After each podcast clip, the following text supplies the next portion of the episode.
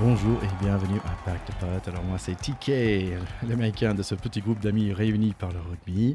Alors aujourd'hui je suis très content d'être là avec un copain qui m'a tout appris dans le rugby. Donc il est des couleurs ciel et blanc de Racing 92 et franchement je suis content aussi maintenant finalement on a un peu de ciel euh, bleu aussi. Donc je suis avec Théodore de Saint-Rémy. Salut Théo.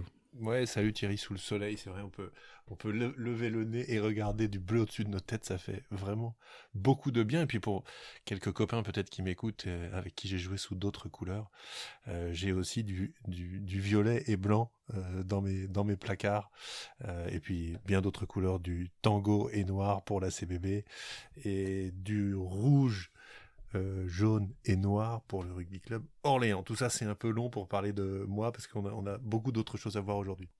Exactement, on a plein de, plein de rugby comme la semaine dernière. Il y a beaucoup, beaucoup en ce moment. Ça fait vraiment, vraiment plaisir. Et notamment, donc aujourd'hui, le plan, c'est qu'on va arriver à parler de ces deux super matchs France-Australie. Euh, la, dernière, bon, on a parlé dans l'épisode 52, bien sûr. Restez à la fin parce que j'ai un petit entretien avec euh, Xavier Brizard, un, écrivain qui a écrit un, un livre super intéressant. Donc, on va découvrir beaucoup plus par rapport à ça. Donc c'est un livre qui s'appelle L'art de la guerre du rugby. Exactement. Là, on y va tout de suite. Je sais que toi, tu adores les Lions, donc on va parler tout de suite. Des Lions alors versus South Africa A. Donc c'est l'équipe A, donc j'avais dire, j'imagine c'est l'équipe B d'Afrique du Sud. Quand même, ils ont le retour de Faf de Claire, mon numéro 9 préféré, et Colby euh, aussi. Euh, c'est pas une équipe A, ça, ou équipe B. Ouais, de toute façon, euh, équipe A, équipe B en Afrique du Sud, c'est toujours des grosses équipes avec la même, la même culture du jeu, un jeu extrêmement physique, extrêmement costaud, extrêmement engagé. C'est toujours un très très grand challenge de jouer ces équipes-là qui est écrit A ou B, les mecs qui revêtent le maillot du Springbok, je pense qu'ils sont exactement dans le même état d'esprit et ils ont un grand réservoir de joueurs. Donc effectivement, et d'ailleurs on a vu, hein, puisque cette équipe-là a quand même battu les Lions. C'est pas le début officiel de la tournée, donc on va considérer que c'est encore des matchs d'entraînement. Mais ouais, c'est un, petit leçon quand même de dire vous ne venez pas ici comme ça. Hein, ils ont battu 17 à 13. Même si tu parlais de costaud, il y avait quand même le retour de Halloween Jones après son grosse blessure euh, début de ce, ce, tournoi contre le Japon et je pense qu'il avait pété une épaule. Bah, il est revenu déjà. Oui, c'est ça m'a surpris effectivement. Je pense qu'il sera donc là peut-être pour les vrais test matchs euh, de la tournée, donc euh, ce qui est quand même une, bonne nouvelle, tout simplement pour le spectacle et pour l'équipe. C'est l'âme de cette équipe. Hein. Oui, quand même, il y avait un autre match aussi des Lions où ils sont bien remis. Oui, ils ont joué contre la province des Stormers, qui est une, belle euh, une belle province de du championnat sud-africain. Ils leur ont passé 50 points. Donc là, il y, a un écart, hein, comme ils avaient battu les, les tout premiers en passant 70 points euh, à la, à la province euh, des Sharks. Mais c'était pareil, c'était peut-être des équipes un peu, un peu B, je ne sais pas trop. Donc euh, voilà, quoi qu'il en soit, ils ont fini leur, marche leur match d'entraînement. Ils vont maintenant attaquer la vraie série, puisque la semaine prochaine, le 24 juillet, ils, jouent, ils jouent au Cap contre, contre l'équipe des Springboks. Et ils remettent ça à Johannesburg le 31 et à Johannesburg euh, au final le 7 août. Donc il faut aussi réaliser la, la longueur de la saison de ces joueurs-là. Hein. Les mecs qui sont là, ça fait un an qu'ils jouent. Hein. Euh, donc c'est, impressionnant. Et je pense que ça va être une très belle série. J'espère qu'on aura l'occasion de faire un, un, petit épisode ou des petits reminders. C'est un peu les vacances pour nous, mais on va faire le maximum pour nos écouteurs. Ouais, ouais. Et en plus, euh, en sortant de cette super série France-Australie, ça me donne vraiment envie de, de vraiment guetter Afrique du Sud, Lions quand même. Oui, tout simplement parce que c'est des sommets de rugby, même si c'est hors compétition officielle, ce sont que des matchs amicaux. Euh, mais, quel sommet d'avoir la chance de voir trois équipes, une équipe championne du monde et, et ce qui se fait de mieux en Europe britannique, euh, euh, qui s'affrontent trois fois de suite. C'est comme un livre, on a envie de lire le premier chapitre, le deuxième, le troisième, ou une, ou une trilogie. Et c'est ça qui est très sympa dans ces trucs-là, c'est que de regarder ça un petit peu comme une, comme une série. quoi. C'est The Hunger Games. Avant de parler de le match Down Under, il y avait un autre match All Black. Oui, bah les Blacks euh, jouaient effectivement une deuxième fois d'affilée contre les Fidji, donc ils les ont battus assez largement. Euh, néanmoins, c'est pas c'est pas une victoire indécente. Hein. Moi, j'ai vu j'ai vu un match très plaisant avec notamment 20 euh, premières minutes tout à fait équilibrées, des Fidjiens qui ont vraiment des joueurs de classe qui sont qui sont fantastiques. Je, regrette chaque fois que je le vois jouer, je, j'en veux euh, à, mes amis du Racing d'avoir laissé partir Léoné Nakarawa, qui est un joueur extraordinaire, tout, un, tout à fait extraordinaire. Euh, même si là il a pris un carton jaune, ça a fait mal à son équipe, mais en tout cas, euh, il, est fantastique. Vola Vola, qui était passé par le Racing aussi, qui était champion de, champion de, de Pro D2 avec Perpignan cette année, qui joue, qui est un petit peu l'ouvreur titulaire maintenant des Fidji, qui a fait un très bon match également. Après, les Blacks euh, sont intraitables. Voilà. Donc, euh, dans, la, dans, la lignée de Whitelock, euh, deuxième ligne, a 125 sélections. Hein. Je, je, rappelle que le, record chez les Blacks, c'est Richie McCaw qui en a 148. Donc, je sais pas si Whitelock ira, mais 125 en deuxième ligne chez les All Blacks, faut juste se rendre compte de ce que c'est. C'est monstrueux. Voilà. C'est absolument fantastique. ils ont fait un match, comme d'habitude, ultra pragmatique. cinq fois dans les 22, du, des Fidji, 5 essais. Et à la sixième fois où ils y rentrent, sixième essai. Donc tout est dit. Ce sont, ce sont euh, des joueurs d'une qualité technique et d'une détermination collective euh, absolument sans faille. Euh, toujours difficile de voir qu'il y a dans leur rang des Fidjiens de naissance. Hein. C'est Vouris qui est un joueur extraordinaire qui joue à l'aile. Aujourd'hui, il porte le maillot des All Blacks. Il est, il est né au Fidji, ça devrait être un Fidjien. Et c'est aussi toute la, la, limite, mais on se gêne pas, nous non plus, puisque euh, Vakatawa, chez nous, il est né au Fidji aussi, il est en équipe de France, donc si on était euh, plus près, on en aurait beaucoup comme eux. Mais c'est vrai que c'est un peu dur, je trouve, de voir ces mecs-là, Fidjiens de, naissance, qui marquent contre leur ancienne équipe. Moi, ça, me fait toujours un petit, quelque chose. Euh, et puis, un, juste un détail, à la 49e, il y a déjà 35, 40 points d'avance. Les mecs, ils continuent d'appuyer, ils continuent. et tu as un moment Vola Vola qui fait une interception, qui va peut-être aller marquer. et eh ben non. Euh, tu as l'ami Mackenzie, euh, il y a 30 grains d'avance, c'était à la 65e, euh, mais il va quand même le reprendre pour l'empêcher de marquer son essai, c'est-à-dire qu'il ne lâche jamais. Donc voilà, chapeau les Blacks, chapeau les Fidjiens qui n'ont pas du tout à rougir. C'est pas un match à 100 points, ça n'a rien à voir, je trouve. et j'ai passé un, très bon moment devant Ouais, comme un récital un peu, voilà, c'est du, c'est du récital, mais avec des gros costauds aux manettes, quoi. Bah, tu parlais de deuxième ligne, bon, sur le banc, il y a quand même Brody Retallick, euh, qui était euh, World Rugby Player of the Year 2014 quand même, donc c'est, c'est... hallucinant, euh, sans parler de Scott Barrett, hein, qui, il y, a un ou deux essais dans, le début des essais d'école, mais avec des renvois pris par Scott Barrett, mais à 4 mètres 50 de haut, nickel, rien qui bouge derrière, deux, trois actions, hop, une mêlée, derrière la mêlée, hop, remise intérieure. Enfin, très très costaud, très impressionnant et euh, ouais. L'impression d'écouter du Mozart. Ça s'entend que c'était un don de plaisir. Tout à fait.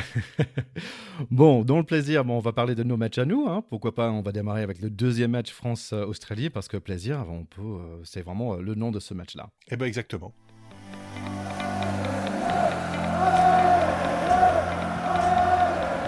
Allez, France-Australie pour match 2. Alors les Australiens, ils étaient tout contents parce qu'ils venaient de battre les Américains en basket. Euh, même en même temps, moi je regarde euh, ça sur, en English euh, sur YouTube, ils ont annoncé, ils aiment bien annoncer des, des, noms en français. Je trouve ça assez bon. Ils disent Couillou et Villiers. Je trouve ça assez, assez chouette. Allez, le match démarre.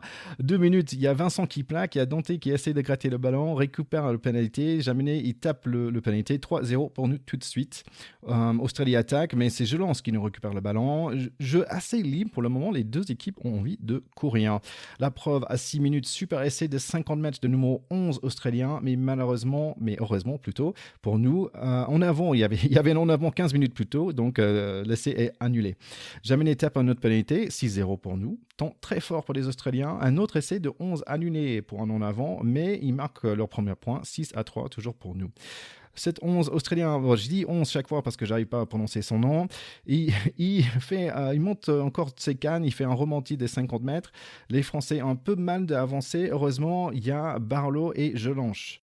Le match est très très ouvert. Banque s'échappe, plaqué par Villiers. On récupère le ballon, mais c'est un peu bruyant. Le ballon arrive dans les mains de Pono qui aime faire un truc, c'est d'aller tout droit très vite. 1-2 avec Waki et essai pour nous. Celui qui court très vite, le 11, c'est Marika Koroibete qui est vraiment, effectivement, un joueur du feu de Dieu.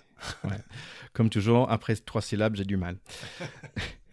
Les Wallabies n'aiment pas trop beaucoup cet essai. 13-3 devient 13-16 après un pénalité. Il y a beaucoup de plaquages qui fait ouf. Les Kangaroos dans le nôtre 22, mais pas pour longtemps. On échappe. Et nous, on est dans leur 22 avec un allez les Bleus. Merci beaucoup, bravo aux supporters à Melbourne. 16 à 6. Temps fort pour Australie, c'est logique par leur numéro 9. D'un coup, c'est 16 à 13 le match de redevient serré. Début de deuxième mi-temps, ça démarre avec un solide avancement des avants bleus jusqu'à la 5 mètres avant que le capitaine Hooper il fait son truc et il chope le ballon. 20 secondes plus tard, ils sont dans notre 22, pénalité contre nous, 16 à 16. Ce match est complètement ouvert. Coro IBT nous embête, les plaquages de Vincent nous rassurent, Jaminet fait un super percé à la brise du lin, Waki et Couillot avancent bien, on campe de leurs 5 mètres d'Australie pendant 5 minutes. Tao Fifenois nous a presque à mettre son essai, mais on avance, on se contente avec 3 points de plus, 22 à 16, toujours à 100% de Jaminet. Penal touche pour les Wallabies, mais quelle série de walkie. Il chope le ballon en touche, il fait un percé de 20 mètres, il est joli passe pour le Villiers, suivi par Couillou. D'un coup, on est chez eux, on avance petit à petit et c'est Waki qui a failli mettre l'essai, mais non, finalement, on prend les 3 points, 25 à 16 avec 60 minutes. Les coachs australiens commencent à dire des gros mots encore. Diallo nous montre qu'il lui aussi il aime plaquer. Entrée de Lonegan, le talonnant australien. J'en parle simplement parce qu'il a peut-être le coupe de cheveux de ce tournoi. Le 17 français, un peu moins. Beaucoup de jolis rugby jusqu'à Banks perce le centre du terrain. Le ballon finit dans les mains de Hooper avec sa tête de Thanos pour un joli essai. 25 à 13 avec 8 minutes. Après la défaite de la dernière minute de la semaine dernière, la question c'est est-ce qu'on peut tenir? L'Australie remonte 40 mètres très très vite et trouve le pénalité. Ça ne sont pas très bons pour nous car c'est 25 à 26. Les Wallabies sont devant pour la première fois du match. 4 minutes pour trouver la victoire. Ça commence avec un manel gagné. Notre première de match, je pense. Nos coachs sont contents. Nous aussi, car pénalité contre nous. Et Jaminet reste à 100% pour la soirée. 28 à 26 pour nous avec 2 minutes. Il faut juste parfaire une pénalité et Makenou le prend le ballon. Et là, il faut juste le botter en touche et ouf, on arrive. Victoire, la première depuis un bon bout de temps. Ouais, la première depuis euh, plus de 30 ans en terre australienne. Donc euh, il ne faut pas minimiser l'exploit de ces garçons. Euh, d'autant plus qu'il ne faut pas oublier que cette équipe de France est complètement privée de ses cadres. Hein. La plupart des joueurs de l'équipe de France, entre guillemets titulaires, ne sont pas là. Euh, donc c'est d'autant plus un exploit. Et c'est, euh, on va en reparler après, l'incroyable profondeur du réservoir de joueurs en ce moment, de très très bon niveau, qui vont être à disposition des sélectionneurs de l'équipe de France, à qui je souhaite bien du courage pour composer les équipes, parce que franchement, euh, les mecs, il n'y a rien à dire. Ce qu'ils ont fait sur ce match-là, ils ont été se le chercher avec euh, une énergie euh, voilà, de nature à tout simplement déplacer bah, les montagnes. Voilà, ils ont bougé l'île continent et franchement, c'était voilà, c'était absolument top. Tout ça avec à l'arrière un, jeune joueur qui joue juste en Pro D2 quoi. Melvin Jaminet, c'est quand même un mec qui joue en Pro D2. Et le mec, il est en équipe de France et il enquille. et il va participer à la première victoire de son équipe en terre australienne depuis 30 ans c'est génial, j'ai rien à dire. Faut, faut parler du match d'après. ouais, je pense qu'on on y va tout de suite. Mais ce qui était vraiment agréable dans ce match, c'est bon, c'était très ouvert les deux côtés, mais une défense euh, sublime, je trouve. Il y avait 25, euh, je pense 25 plaquages pour Vincent, euh, euh Waki était superbe, Diallo aussi, vraiment. oui, ils ont ils ont effectivement 25 pour Vincent. J'ai vu Diallo 23, Cyril Caso 20 plaquages, le capitaine Anthony Gelonge 23 plaquages. Donc effectivement, des chiffres comme ça, ça veut dire aussi que les autres ont beaucoup eu le ballon et ont beaucoup attaqué. Euh, mais ça révèle euh, des, voilà, des, valeurs morales et puis un groupe qui se constitue pour euh, faire face à l'adversité de manière absolument remarquable. Et c'est ce qu'on aime dans ce sport, hein, donc c'est top. Si on peut avoir plus de plaquage dans un match que son âge, c'est déjà pas mal. c'est ça. Et c'est de plus en plus dur en vieillissant. Grave. Allez, si on passait sur ce troisième match. Ouais, on y va. Scénario comparable hein, d'ailleurs. Allez, tout de suite à test 3. Les Australiens sont sous pression. Burns nous donne tout de suite le ballon et Jaminet de USAP nous montre que lui se croit en lui. Petit coup de pied à suivre pour Thomas qui réussit de gratter le ballon des Wallabies. On est dangereux dans leur 22. Pénalité pour nous. Jaminet prend les 3 points gentiment. Les jaunes veulent plutôt un match musclé. Le 11 qui s'appelle Marika Koibete. Merci. Essaye de péter le mâchoire de notre numéro 8, je lance. Il prend un carton rouge logique ou pas logique, on va en parler après. Quand même, on joue 15 contre 14. Touche pour nous, Couillot a failli marquer son essai, il fallait attendre juste l'action après. Il démonte son vis-à-vis pour marquer son premier essai en bleu, je le trouve très en jambe depuis le début du match. 10-0 pour nous à 9 minutes. Une minute plus tard, le 9 McDermott prend sa revanche suite à un joli percé et passe de son capitaine Hooper. 10 à 7 devient 13 à 7, devient 13 à 14 suite à une interception du 10 australien. Jolie passe décisive de notre numéro 9 Couillou. À 22 minutes, on toque sur la porte pour un autre essai, mais pénalité contre nous et avec un autre pénalité contre nous, donc ça devient 13 à 17 pour eux. Dans cette période, peut-être un carton contre Jolange. L'arbitre a dit non, mais Hooper replique à l'arbitre il y a There's 37,000 people here who think differently. Je trouvais ça assez drôle. Match très haché pour nous. On n'a pas eu le ballon depuis longtemps. Finalement, on voit un super passé de Jaminé. Couillou fait son passe pour Jolange un peu tard. Pas grave, Waki nous mit un super essai en sautant au-dessus de tout le monde. Tous les profs de français en Australie sont contents, car on gagne 20 à 17. C'est tout de suite suivi par un magnifique essai coup de pied à suivre par Jaminé pour Teddy Thomas, mais non, on avance deux minutes avant, un peu comme le dernier match pour l'Australie. Un autre pénalité contre nous, 20 à 20 pour le mi-temps. On n'a pas trop l'impression qu'ils ont un joueur de moins, les Wallabies. Ouais, c'est vrai que sur cette euh, première période, euh, je pense que on laisse un petit peu passer le coche quand même. Finir à 20-20 sur cette, sur cette mi-temps, euh, je pense que c'est un petit peu là qu'on perd le match, dans la mesure où Marika Koro IBT, c'est quand même leur arme offensive principale. Euh, et ne pas avoir su profiter de cette supériorité numérique pour se détacher, je pense que ça fait mal à la fin, comme on perd de très peu à la fin. Euh, à la fin, on va dire que les, valeurs se, nivellent un petit peu quand il y a de l'infériorité numérique, euh, parce que tout le monde est fatigué, mais pas avoir su profiter du coup psychologique et du surnombre, je pense que voilà, que c'est dommage. Maintenant, c'est néanmoins une très bonne mi-temps. Couillou est un peu puni de son ambition parce que à la fois ses, ses, actions ont mené aux premiers essais, etc. Et à la fois quand il se fait intercepter, il joue très près de la ligne défensive en allant provoquer beaucoup lui-même en tant qu'attaquant, en portant le ballon et en passant la balle très tard. Et on sait qu'on s'expose à des contres comme ça. Et c'est vrai que le contre, il nous fait très mal. Euh, euh, l'essai sur interception, il fait mal. Mais deuxième mi-temps, allons-y, le match n'est pas terminé. Ouais, ça démarre avec un drop raté euh, de 45 mètres que j'ai pas trop compris. Hooper is Hooper, il chope le ballon important, les Wallabies sont chez nous. Mais après, Wacky is Wacky et il fait la même chose. Mêlé pour nous dans notre 22, Couillou pour Teddy Thomas, chip and chase comme ils disent en anglais. Ça finit dans les mains de Barassi qui marque un des plus beaux essais de l'année. 27 à 20 pour nous, ça sent bon. Mais on n'arrive pas à tuer cette équipe. Le petit tank australien Tupo marque un essai tout en force, 27 à 27. Bomba nous chope un ballon, mais Jaminet rate la pénalité bizarre. Mais le 10 australien fait la même chose. Alerte de mini-mollet avec l'entrée du numéro 16 français. Encore et encore des pénalités contre nous. Il nous démolit dans le mêlée avec 60 euh, kg en moins. C'est le numéro 2 Dre 2 d'Australie qui marque un essai en force, heureusement annulé par un en avant. Mais on a du mal à sortir de nos 22 depuis 10 minutes. On donne 3 points et peut-être la victoire avec 7 minutes qui nous restent. Finalement, Jaminet égalise 30 partout. On est pénalisé en mêlée, ça devient 30 pour nous, 33 pour l'Australie. Finalement, on a une dernière opportunité qui marche pas. On perd le match, mais j'ai pas l'impression de perdre cette série. Ouais, la fin de match manque pas de panache côté français parce qu'ils auraient pu choisir de la taper pour tenter le 33-33, quoiqu'elle était difficile parce qu'elle était quand même euh, loin et, en coin, la pénalité. Ils prennent la touche, ce qui à mon avis était la bonne option pour aller gagner et le match et la série. Ils attrapent le ballon, malheureusement euh, sur le, le qui suit, il y a un Australien qui s'infiltre dans le maul et qui, voilà, qui, qui, enterre le ballon et là c'est terminé parce que c'est mêlé pour les Australiens et donc fin du match. Donc effectivement, on n'a pas du tout le sentiment d'avoir perdu. Euh, ni ce match, ni cette série. Quand on voit sur les trois matchs d'affilée, deux points d'écart, deux points d'écart, trois points d'écart, à très haut niveau, euh, ça veut tout simplement dire qu'on boxe complètement dans la même catégorie que l'équipe d'Australie avec notre équipe B, ou presque équipe B, on va dire. Et ça, c'est quand même un enseignement absolument fantastique.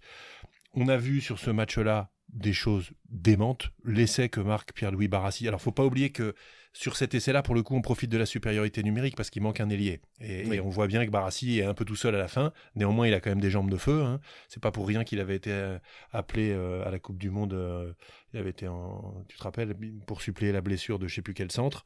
Il avait été appelé en cours de Coupe du Monde. Donc, c'était pas une erreur de casting. C'est un très bon joueur, c'est évident. Cet essai, il est juste sublime très bonne mêlée, le petit jeu de Couillou, Teddy Thomas, qui, petit coup de pied pour lui, qui remet à l'intérieur et ensuite à Jaminet qui arrive à trouver effectivement Barassi et c'est un essai de 90 mètres euh, au niveau international entre équipes qui se valent, c'est quand même rare et c'est magnifique. Et aujourd'hui, c'est les Français qui les marquent ceux-là. Et quand tu vois s'il fallait donner une victoire au point, on perd de 3 points. Nous, on a marqué cet essai-là. Eux, ils ont marqué un essai intercepté qui est assez moche. Voilà. Donc, on aurait aussi bien pu le gagner. Néanmoins, ils n'ont pas, de points pour le style, c'est ça?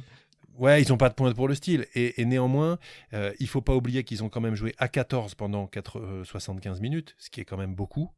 Euh, qu'ils ont plutôt gagné la confrontation physique, effectivement, en mêlée, en touche et même parfois dans les mauls, ce qui est pourtant pas toujours leur fort aux Australiens. Donc il y, a un sujet là-dessus, mais on parle de la jeunesse de nos joueurs, de leur inexpérience à très haut niveau, et je pense que ça compte.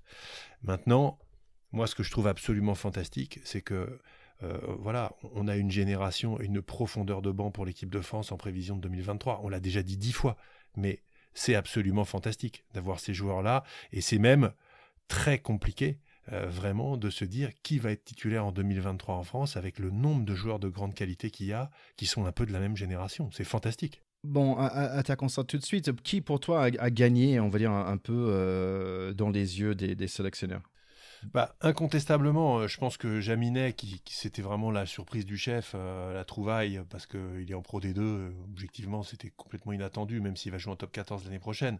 il a marqué des points parce que c'est un jeune joueur qui a montré un mental d'acier et une super capacité euh, à délivrer du jeu au pied dans les, dans les grands moments. bien dans euh, les, airs aussi. Dans les airs, très bien. J'ai trouvé Arthur Vincent remarquable, remarquable en défense, remarquable en attaque. Euh, en plus, on sent que c'est un type charismatique qui a de l'impact sur ses camarades et ça, c'est important. et puis moi, je suis très très fan d'Anthony Gélonche, qui, qui, est vraiment un joueur dur. Euh, et il faut des joueurs durs, il faut des, il faut des joueurs qui fassent mal aux adversaires pour être champion du monde. Donc je pense que un joueur comme ça, il aura vraiment toute sa place dans les années qui viennent. Euh, principalement cela, et puis Gaëtan Barlow, que je connaissais honnêtement pas très bien, mhm. euh, qui a fait quand même une tournée du feu de Dieu. Il a été titulaire sur les trois matchs, il a retourné du, de l'Australien dans tous les sens, il a beaucoup avancé. a contrario, petite déception concernant Damien Penaud, qui est vraiment un joueur que j'adore, et je le dis souvent tellement il a la, classe. Mais sur ce match-là, avec un vis-à-vis ailier qui sort, on aurait dû beaucoup plus voir Damien Penaud, qui aurait dû venir se proposer à hauteur dans des intervalles au milieu du terrain. Il n'a pas touché un ballon du match, il n'a pas avancé avec le ballon d'un mètre. Euh, c'est pas acceptable à ce niveau-là et ça je comprends pas du tout. Moi, moi, perso je comprends pas l'idée que les gens sont, fâchés avec lui entre guillemets parce que non pas fâchés. C'est juste objectif, Thierry. Ouais, on mais, ne peut pas ne pas avancer d'un mètre avec le ballon dans un match international à 15 contre 14, avec les jambes qu'il a. En, foot américain, si tu attrapes pas la ballon, mais tu n'étais jamais lancé le ballon, ben c'est pas ta faute non plus. Tu vois, donc, euh, Oui, mais tu peux venir te proposer. Et, je pense qu'un joueur qui a ces qualités-là, il doit pouvoir venir faire des différences dans des petits intervalles en venant être un joueur euh, supplémentaire sur des, sur des moments clés. Et il l'a pas du tout fait. Je dis pas que c'était facile. Ça m'a surpris, ça m'a déçu, et je pense que ça peut lui coûter un peu cher parce que il y a du monde à l'aile quand même. Euh, Teddy Thomas fait plutôt un bon match. Gabin Villers, à chaque fois qu'il rentre, euh, il marque des points. Il a marqué quand même deux essais au match 2. Euh, donc un peu compliqué pour Damien Penaud. J'espère que ce sera une remise en question pour lui. Ça reste un joueur de classe. J'adore le voir jouer. Hein. Ouais, franchement, moi aussi. je, trouve que... je trouve qu'il est un peu passé au travers. Ça m'inquiète un peu pour lui. Moi, perso, je, je, lui adore en défense et surtout le contre-rock et ce genre de choses. Je trouve, je trouve qu'il j'ai l'impression qu'il adore faire ça. Et j'aime bien les joueurs qui aiment jouer en défense aussi. Donc euh, c'est pour ça que j'aime Vincent d'ailleurs. C'est vrai, mais il a de telles qualités offensives que de pas le voir sur un match comme ça, ça coûte cher. Et surtout à 15 contre 14, c'est pas trop acceptable. Puis j'ai adoré Cameron Walkie, depuis le, le Cup où il avait fait une super prestation rentrant en équipe de France, à chaque fois qu'on lui donne sa chance, il répond présent. Je pense que ce sera aussi un grand bonhomme de la Coupe du Monde 2023, j'en suis certain, parce qu'il est hyper précieux dans le jeu aérien. Euh, c'est un très bon défenseur. Et il marque un essai de basketteur là. Qu'est-ce qu'il a fait hein? Il a sauté ouais, du pour marquer de l'autre côté. en fait, ça prouve qu'en plus il est intelligent, donc c'est bien. En, fait, c'est assez marrant parce qu'en foot américain, on voit ça assez souvent. Il y a un mec qui court comme un, comme un fou, qui saute au-dessus de tout le monde pour plaquer le ballon. Je suis pas sûr, c'est dans les règles en rugby ou pas? On, bah, a le droit de faire ça? Bah, il a le droit, tant qu'il n'est pas plaqué, euh, tu as le droit de sauter pour marquer. Hein, donc, euh, pourquoi pas? Je ne sais pas pourquoi on voit pas ça en rugby, parce qu'on voit ça très souvent. C'est à un mètre, bah, tu as un mec qui, qui court comme un fou euh, depuis 10 mètres derrière, qui saute au-dessus de tout le monde, et, voilà, ça, ça, ça, marque.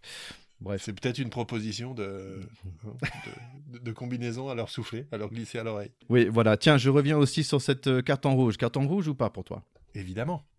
Ah. évidemment, carton rouge. C'est toujours une grande déception d'avoir un match déséquilibré par un carton, quoique ça leur a pas porté préjudice. Mais on le dit, les règles changent.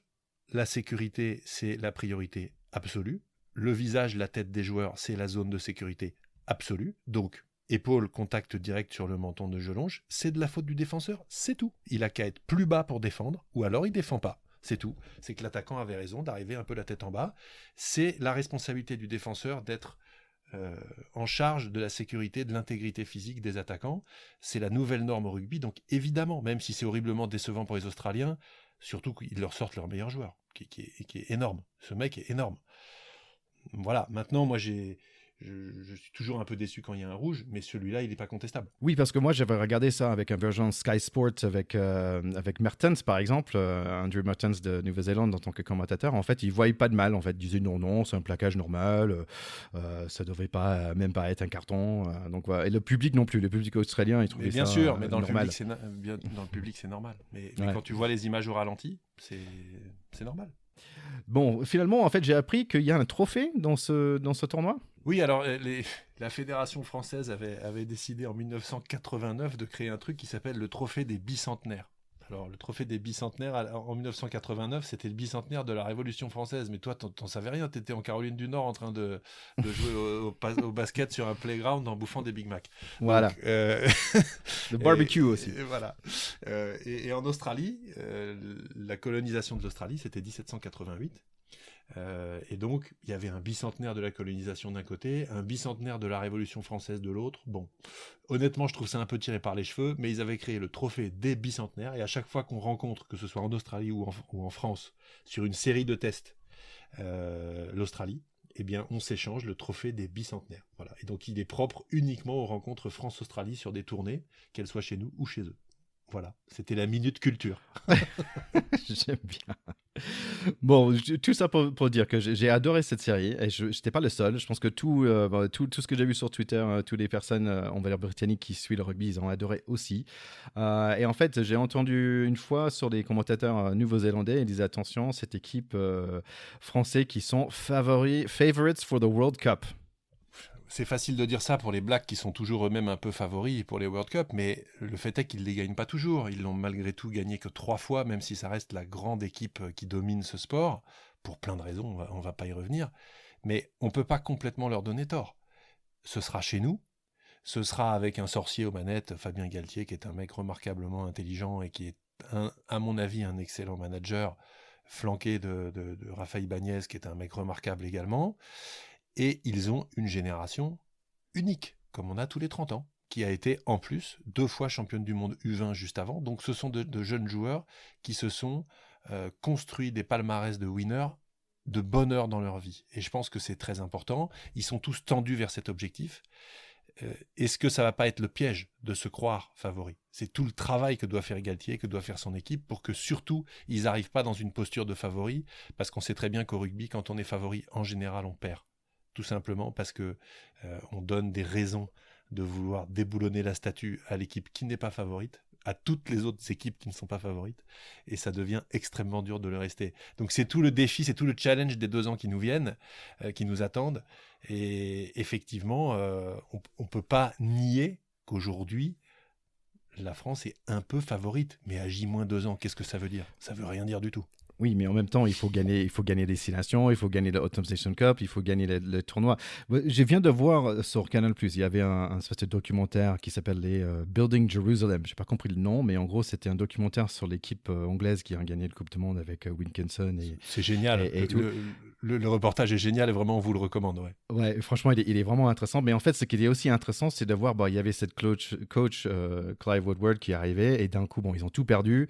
Et après, ils, avaient deux ans, je ne savais pas, ils avaient deux ans, ils n'avaient pas perdu un match en fait. Euh, quand ils arrivaient dans la Coupe de Monde, ils, étaient, euh, ils perdaient, euh, il me semble, ou ils étaient très proches dans la demi-finale de perdre ce match-là. Bah, en fait, quand tu n'as pas perdu pendant deux ans, bah, c'est ça qui leur donnait la force. C'est les, deux ans, c'est les deux ans qui nous attendent où les Français doivent se, se construire une histoire à eux où ils arrêtent de perdre ces matchs-là 33-30, mais où ils les gagnent. C'est tout.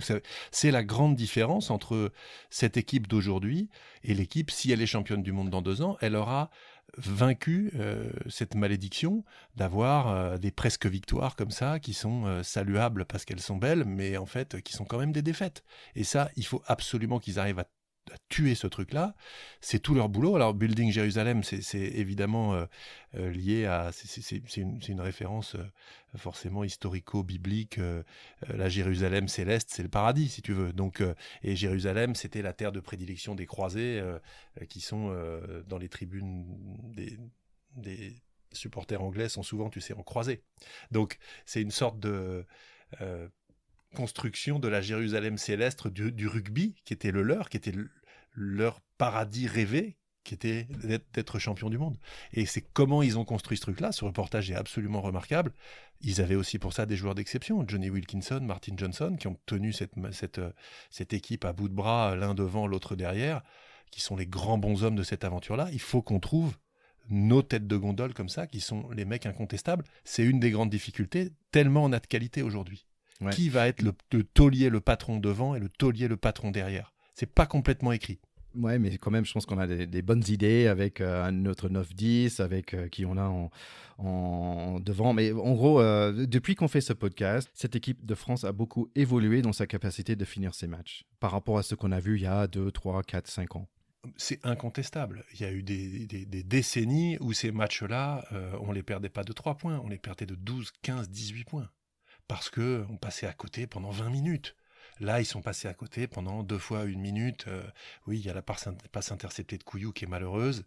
Euh, et puis, effectivement, il y a, y a, y a 5-6 minutes, 10 minutes en deuxième mi-temps où ils font des conneries. Ils relancent à un moment, euh, bêtement, ils font des relances de leur en but au lieu de se débarrasser du, du ballon au pied. Paf, on se fait coffrer le ballon, pénalité 3 points. Ils ont fait plusieurs bêtises en deuxième mi-temps. Mais c'est aussi parce que ce sont des matchs entre guillemets sans enjeu. Ça reste des test matchs, des matchs amicaux. Ils, voulaient avoir le plus de panache. Donc ils ont fait des erreurs liées à ça. En demi-finale de Coupe du Monde, ils feront pas la même. C'est une certitude. Donc euh, il faut y croire, bien sûr.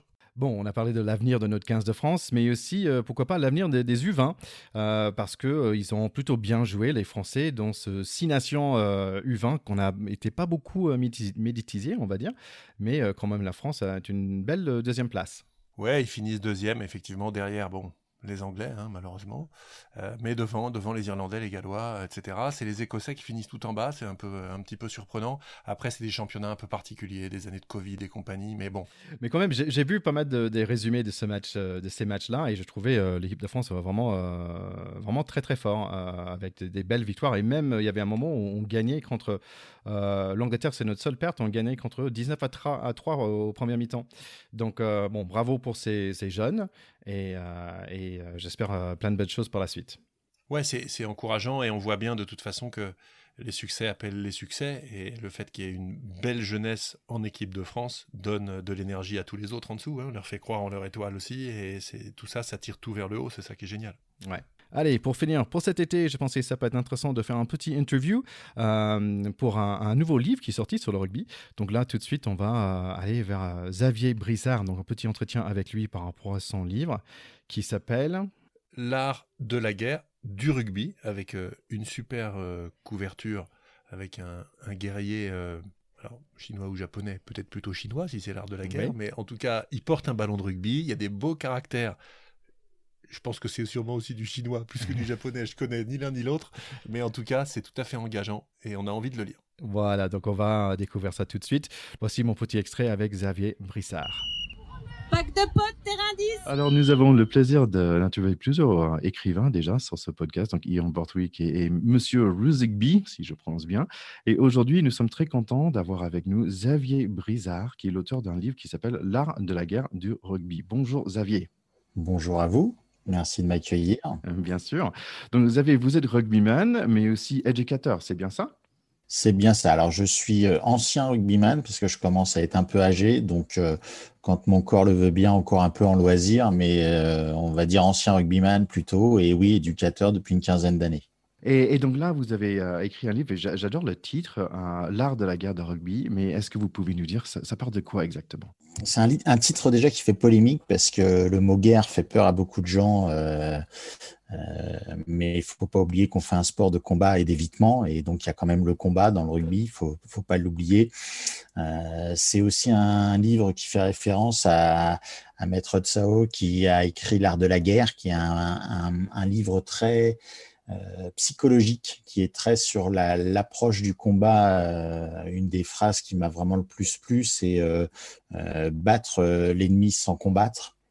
Voilà. Euh, et donc, euh, donc c'est un parallèle de tout ça. Je pars du principe que le rugby est un sport euh, intellectuel et manuel, et qu'on oublie trop souvent le côté intellectuel, le côté psychologique. Le, voilà. Donc le, le, titre vient de là, ce, cette association intelligente et, et puis technique. D'accord.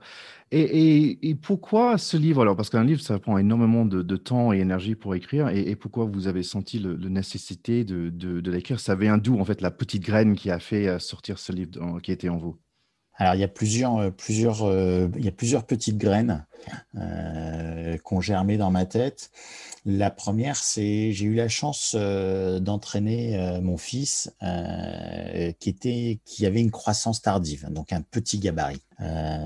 et j'ai commencé à entraîner dans un petit club de banlieue parisienne où le, on va dire que c'est du rugby de masse, du, du, rugby plaisir, du rugby pour pour tous. Et puis j'ai eu la chance ensuite d'aller entraîner à Massy, qui est quand même un des meilleurs centre de formation de France. Et il y a un vrai fossé entre la formation des clubs de masse et la formation des clubs euh, dits euh, formateurs ou, dits d'élite. Et donc, euh, je me suis demandé ce qui manquait entre les deux formations. Est-ce que je pouvais essayer de, de, combler un peu le fossé? Il y a aussi le fait que en France depuis, c'est en train d'évoluer, mais depuis longtemps, on sélectionne d'abord sur le physique, taille, poids, puissance, vitesse, plus que sur l'intelligence de jeu et la, et technique individuelle. Ce qui fait que euh, un gamin qui n'a pas un physique hors norme et, qui est dans un petit club, euh, un club de masse, euh, n'aura pas la technique ni la vision du jeu pour pouvoir avoir ses chances s'il veut aller plus haut. Euh, et donc, euh, je critique pas ni les clubs de masse ni les clubs élites. Je dis juste qu'un gamin qui commence le rugby à côté de chez lui, comme tous les gamins font, euh, s'il n'a pas un physique hors norme, il a très peu de chances de pouvoir euh, s'en sortir euh, s'il a envie d'aller plus haut. S'il a envie juste de rester jouer avec ses potes, de s'éclater et de prendre du plaisir, le, club de masse, c'est formidable, c'est fait pour lui. Mais s'il a envie de vraiment d'essayer de faire carrière, même s'il n'y arrive pas, mais si c'est son rêve, bah, le bagage qu'on fournit dans ces clubs-là, c'est pas forcément, ça donne pas forcément la, la possibilité d'ouvrir la porte au club plus haut. Donc il fallait, il manquait une pierre à cette, euh, entre ces deux formations et essayer de créer un lien. Euh, donc j'ai voilà, c'était ça la, la, graine principale, on va dire, pour, euh, pour ce livre. Dans tous les cas, ça me donne envie de, de, comprendre un peu plus sur cette, cette fossée, mais en, même temps, on va pas se faire livrer tout le livre là tout de suite comme ça. Mais il y a cette idée de, de dire prendre les, les des, des, deux choses, mais aussi ce qui manque aussi dans, les, dans, dans ces deux cas-là, si j'ai bien compris c'est un pont, ouais, c'est un lien. C'est pas, euh, euh, c'est pas fait pour. Euh, quand je dis, quand je parle de petit club, c'est pas péjoratif. C'est, c'est, c'est le club de masse, c'est le club à côté de chez soi. souvent, les éducateurs sont des papas joueurs, donc ont plus ou moins joué à bon niveau, ont plus ou moins une, une formation pédagogique. Et puis, et puis c'est pareil, même si c'est des excellents joueurs, c'est pas forcément des très bons, des très bons éducateurs c'est pas la même chose. Euh, moi, j'étais pas un super bon joueur et j'espère que je suis pas un trop mauvais éducateur. Euh, donc, euh, ça plus le fait que les gamins qui viennent jouer euh, dans ces clubs-là, bah, ils viennent peut-être plus pour pour s'amuser avec les potes autour de la balle, ce qui est le plus important. Mais si dans, ces clubs-là, il y a un gamin qui veut faire carrière, il faut qu'on puisse lui donner la chance d'essayer. Ce qu'on fait tous hein, dans ces petits clubs, dans les grands clubs, ou ce que j'ai essayé de faire, ça garantit pas la réussite, mais au moins qu'il ait des billes pour pouvoir euh, tenter sa chance. Voilà, c'était ça vraiment le, le moteur. Donc, ce que j'entends, c'est les personnes intéressées, ça est euh, plutôt, on va dire, des, éducateurs, des personnes qui, jouent au rugby aujourd'hui, ou des jeunes, ou des parents aussi. Moi, je pense que bon, dans le pack de potes, on a deux, euh, Théo et Charlie, tous les deux, ils sont éducateurs. Donc, je pense que je vais les, offrir ça euh, pour, cadeau pour l'été. aussi, si j'ai bien compris dans les, dans les reviews, que le style était un peu différent aussi. C'est bien ça? Alors, c'est pas parce qu'on écrit un livre euh, qu'on est écrivain. Et donc, euh, j'ai pas la prétention euh, d'avoir un style littéraire. Et du coup, faut, faut faire ce qu'on maîtrise. Et ce que je maîtrise, c'est de, parler sur le bord du terrain aux gamins ou, aux, parents, peu importe. Et donc, ce livre, il est écrit un peu comme, si je parlais au bord du pré. Euh, voilà, il est, c'est du parler, c'est pas, c'est simple à lire, c'est écrit par un sportif pour des sportifs euh, entre guillemets. Voilà. Bah, parfait. Donc, si vous êtes amoureux de rugby, vous cherchez un livre pour cet été, euh, allez trouver L'art de la guerre de rugby par Xavier Brissard, notre invité. Et si vous êtes à Paris, allez à la librairie Gros Câlin dans le 8e. C'est 72 rue de Mirominel. c'est tenu par un, de mes anciens coéquipiers, Garrick, qui se connaît très, très bien. Donc, merci beaucoup, Xavier. Eh ben, merci à vous. Et bon, revenez pour la prochaine livre. Ça vous va? Eh ben, euh, alors je vais pas écrire des livres tous les, tous les deux ans quand même. C'est un gros boulot, c'est dur. Mais, euh, mais avec plaisir pour revenir échanger, discuter euh, sans problème. Super. Merci Xavier. Bye bye. Bye, merci. Voilà, et puis chers amis, ben, on, vous embrasse, on vous souhaite un, un bon été. N'hésitez pas à nous faire des petits coucous sur les réseaux sociaux. Instagram, Twitter, Facebook et même euh, les revues euh, sur votre plateforme de podcast. Puis on embrasse aussi Charlie et Alban qui nous manquent. On espère les retrouver tranquillement à la rentrée pour des épisodes tous les quatre qui sont aussi très sympas. Alors Charlie et Alban et tous nos écouteurs, on vous embrasse. Oui, donc on, va essayer de faire vous faire un petit épisode sur le, rugby euh, sevens pendant les Jeux Olympiques, donc ça peut être sympa, et peut-être un petit point sur, sur les Lions si on arrive pendant ces vacances. Donc tous les cas, Amusez-vous bien cet été et bon rugby Allez, ciao ciao. Bon rugby, bye bye.